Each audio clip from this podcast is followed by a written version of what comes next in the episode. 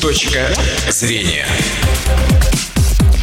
Добрый день, уважаемые радиослушатели. В Ижевске 13 часов 29 минут. В эфире программа «Точка зрения». У микрофона журналист Марина Дресвянникова. Ну и сегодня пятница, а значит, что у нас в эфире программа, подготовленная совместно с аппаратом главного федерального инспектора по Удмуртии. Я напомню, что по пятницам мы приглашаем в студию только первых лиц и обсуждаем здесь только самые актуальные темы. Мой сегодняшний гость – руководитель Государственной инспекции труда в Удмуртии Светлана Шакунова. Добрый день, Светлана Геннадьевна. Добрый день. Ну и мы, как всегда, работаем в прямом эфире. Телефон в студии 59 63 63. Пожалуйста, звоните, задавайте вопросы. Мы будем в эфире где-то около 20 минут, ну и будем рады отвечать на ваши звонки 59 63 63.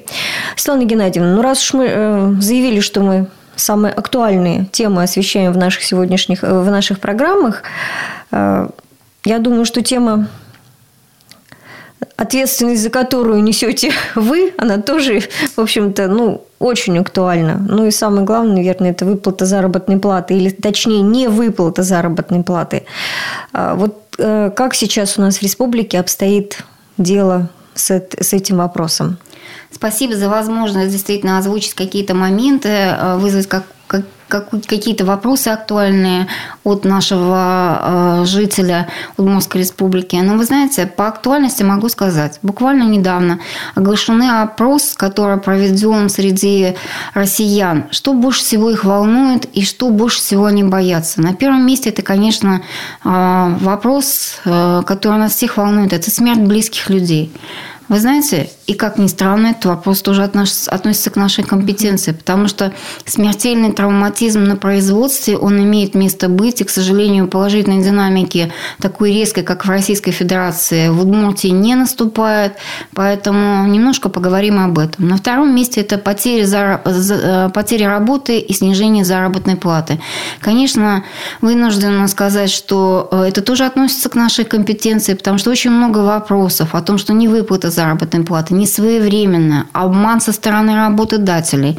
Ну и еще один из вопросов – это, конечно, а, устройство молодежи на работу, самореализация молодежи. И тут тоже вынуждена разочарованно сказать, и такое тоже к нам угу. относится, относится к нашей компетенции. Ну, а теперь о заработной плате. Э, Наверное, э, надо сказать о том, что мы сейчас в стадии подведения итогов за 2017 год, хотя уже на календаре февраль, но тем не менее. Вопросы заработной платы – это э, самый актуальный вопрос, к которым нам обращаются жители. Ну, наверное, начну с результатов 158 миллионов э, по 2017 году по подписанию государственных инспекторов выплачено долгов по заработной плате. Если говорить о том, как мы выглядим в Приволжском округу и как ситуация складывается с долгами, скажу, что есть э, Росстатовский реестр, и на 1 февраля, наверное, так будет актуальней. Там задолженность у двух предприятий. Это Чепецкое управление строительства, Глазовское предприятие и Камский институт гуманитарных технологий. А, задолженность не выросла по сравнению с 1 января, но, тем не менее, она остается достаточно стабильно высокой, свыше 16 миллионов. И есть абсолютно легальный второй реестр, который ведут Государственная инспекция труда. И там, конечно, задолженность гораздо выше, 250 миллионов.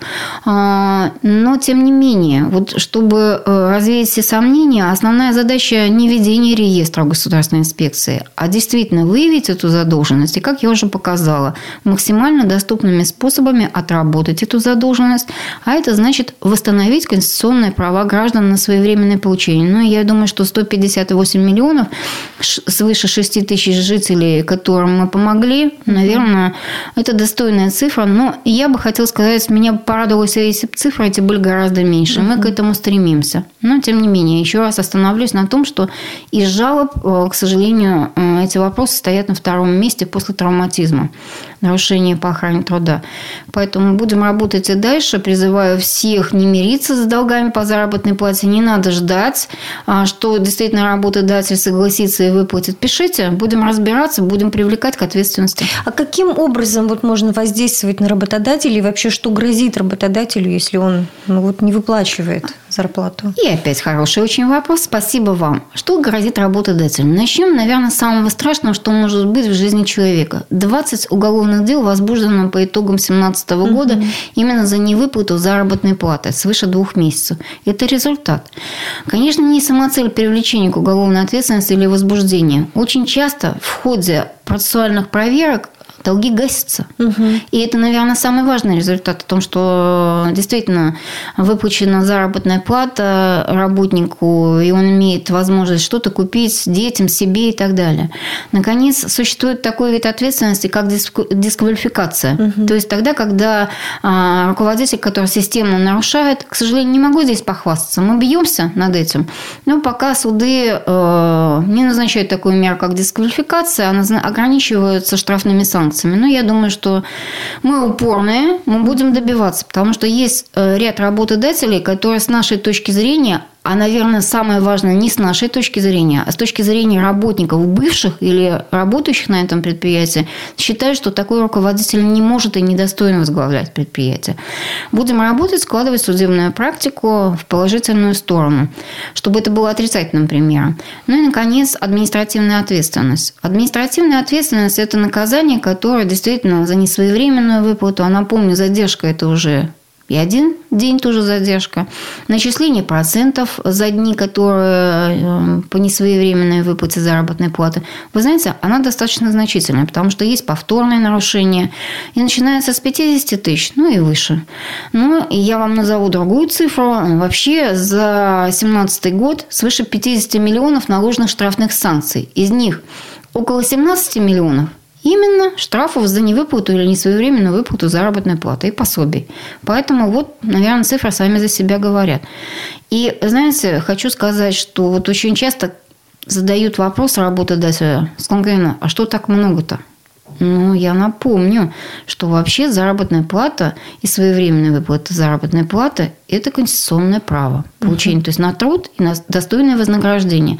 Ну, а нарушить основной закон страны Наверное, это должно а, адекватно и наказываться.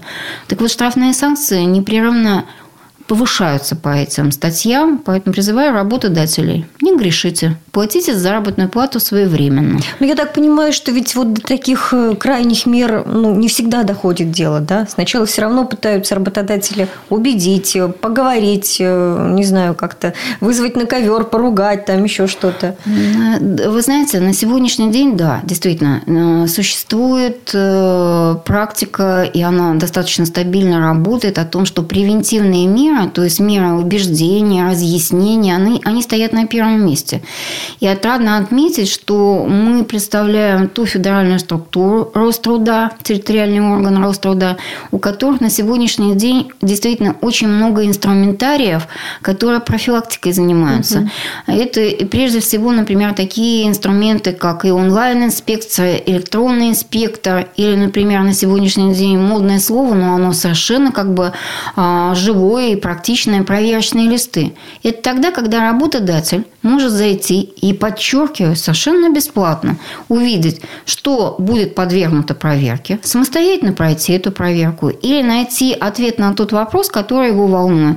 Ну, в общем-то, тот же самый работник, чьи права нарушены, он же может либо обратиться к нам, либо зайти на онлайн-ресурсы, всего лишь надо набрать Роструд, и там все это высветится. И найти ответ на подобный вопрос, когда он уже возникал, понимаете?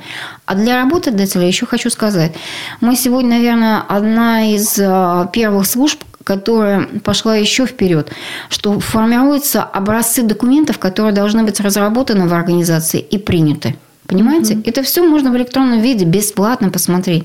Я уж mm-hmm. не говорю о том, что пять дней в неделю мы принимаем население. И работодателей тоже. Uh-huh. Мы консультируем. Мы консультируем работодателей тоже бесплатно. И это говорит о том, что вы не можете быть проконсультированы только до того момента, как к вам мы не пришли с проверкой. А все остальное, пожалуйста. Профилактические мероприятия проводятся так называемое публичное обсуждение, правоприменительная практика. Один раз в квартал. Вот последний раз мы встречались, ну, почти 150 человек в зале было, где мы докладывали о своей работе. Ну, а самое важное было услышать, что волнует население, что волнует работодателей. То есть возможность открытого прямого диалога. Тоже, наверное, это правильно. Ну и э, не могу не сказать, что да, свыше двух тысяч постановлений о привлечении к административной ответственности нами вынесено, но не всегда штраф. Бывает мера предупреждения. Угу. Она бывает. Это тогда, когда работодатель устранил эти нарушения, действительно адекватно себя ведет не по отношению к нам, а по отношению к своим, своим работникам, работникам, понимаете? Устранил, предпринял все меры, выплатил зарплату, начислил проценты, а, приобрел средства индивидуальной защиты. То есть принял все меры, которые положены по закону для того, чтобы не наступила трагедия. А ведь трагедии бывают разные. Это не только смертельный случай на производстве. Вот Давайте сразу, без вашего вопроса могу сказать, один из самых, вот, наверное, тяжелейших последних смертельных случаев – это в Кизнерском районе трагедия, когда женщина шеф-повару оторвала э, руку э, в тестомешалке. Понимаете, ну это трагедия. Это трагедия. У нас, к сожалению, по 2017 году э, есть несчастный случай с тяжелым исходом с несовершеннолетним. Это тогда, когда на практике студент э, по невнимательности и отсутствию должного контроля со стороны работодателя получил травму глаза, и нужна была сложнейшая операция. Но, к сожалению, глаз не восстановлен. Угу. Понимаете? Что дальше будет с этим молодым человеком? Ну да, мне работодатель подтверждает о том, что будут предприняты все меры для того, чтобы решить вопрос по его трудоустройству. Но у него же вся жизнь впереди. Конечно. Светлана Геннадьевна, у нас есть э, звоночек от радиослушателей. Давайте послушаем. Вы наушники, пожалуйста, наденьте. Алло, добрый день, мы вас слушаем. Добрый день. Добрый. Вот я работаю э, в аптеке Фармаимпакс. Работ, работодатель от Фармаимпакса. Я работаю в аптеке Прогресс 26. Он, у него ставка якобы 6 э, 300. А минималка у нас две с половиной. Он платит мне полставки. А в эти полставки входит, э, я должна и товар разобрать, и и в аптеке прибраться, то есть э, как, э, э, ой, вот, как санитарка. Он, так вот он мне платит за 4 часа, а у меня порой на разборку товара уходит и 6, и 8 часов. То есть я считаю, что за уборку аптеки он мне ничего не платит. Угу. 3 150, когда минималка у нас – Почти две с половиной. Угу. Ну, спасибо. Сейчас Светлана Геннадьевна вам ответит на... Спасибо огромное вопрос. за вопрос. А теперь я бы хотела обратить внимание не только вас, но и всех жителей. У нас э, с 1 января минимальный размер оплаты труда на территории Удмуртской республики и на всей Российской Федерации 9489 и плюс 15% сверху. То есть цифра, которая не может быть, если полная выработка, то есть э, на полную ставку человек работает 10 912 рублей. Меньше этого работодатель не имеет платить. Нет, не он может платить. платить и 2 тысячи, но это грубейшее нарушение угу. законодательства. Приходите к нам, мы его проверим. Угу. Но это если полная выработка идет. Тут вопрос, который мне задан, я бы хотела, наверное, а, сакцентироваться внимание на другом. Вы когда заключаете или приходите и принимают вас на работу, вы должны согласиться с теми условиями, которые работодатель вам предлагает. О чем речь идет? Что вам меняется в обязанность? Если вы фармацевт, значит, соответственно, проговариваются ваши обязанности, которые вы должны выполнить. Если вы фармацевт плюс санитарка, значит, ну, извините, на какую должность вас приняли. Если вы согласились быть фармацевтом, значит, требуйте доплату за совмещение другой специальности, санитарки, э, провизора или еще что-то. То есть вы должны с работодателем эти условия проговорить. Либо согласиться с ними, либо не согласиться. И ведь речь идет о том не, не о только о той профессии или функционале, но и оплата труда. Она должна быть оговорена обязательно. Это обязательное условие договора. Что это? Если вы соглашаетесь работать на 4 часа вместо положенных 8, то, соответственно, вы смотрите ниже, соответственно, 10 э, тысяч, 10 э, тысяч 912 разделить пополам, оплата наступает ну, она может наступить, но тогда это нарушение ваших угу. Конституционных прав. Обращайтесь, будем uh-huh, смотреть. Uh-huh, uh-huh. Ну и вот еще очень часто встречается вопрос, и я практически, наверное, сюда же в этот же ответ бы его приобщила к этому ответу. Во-первых, должен быть что определено?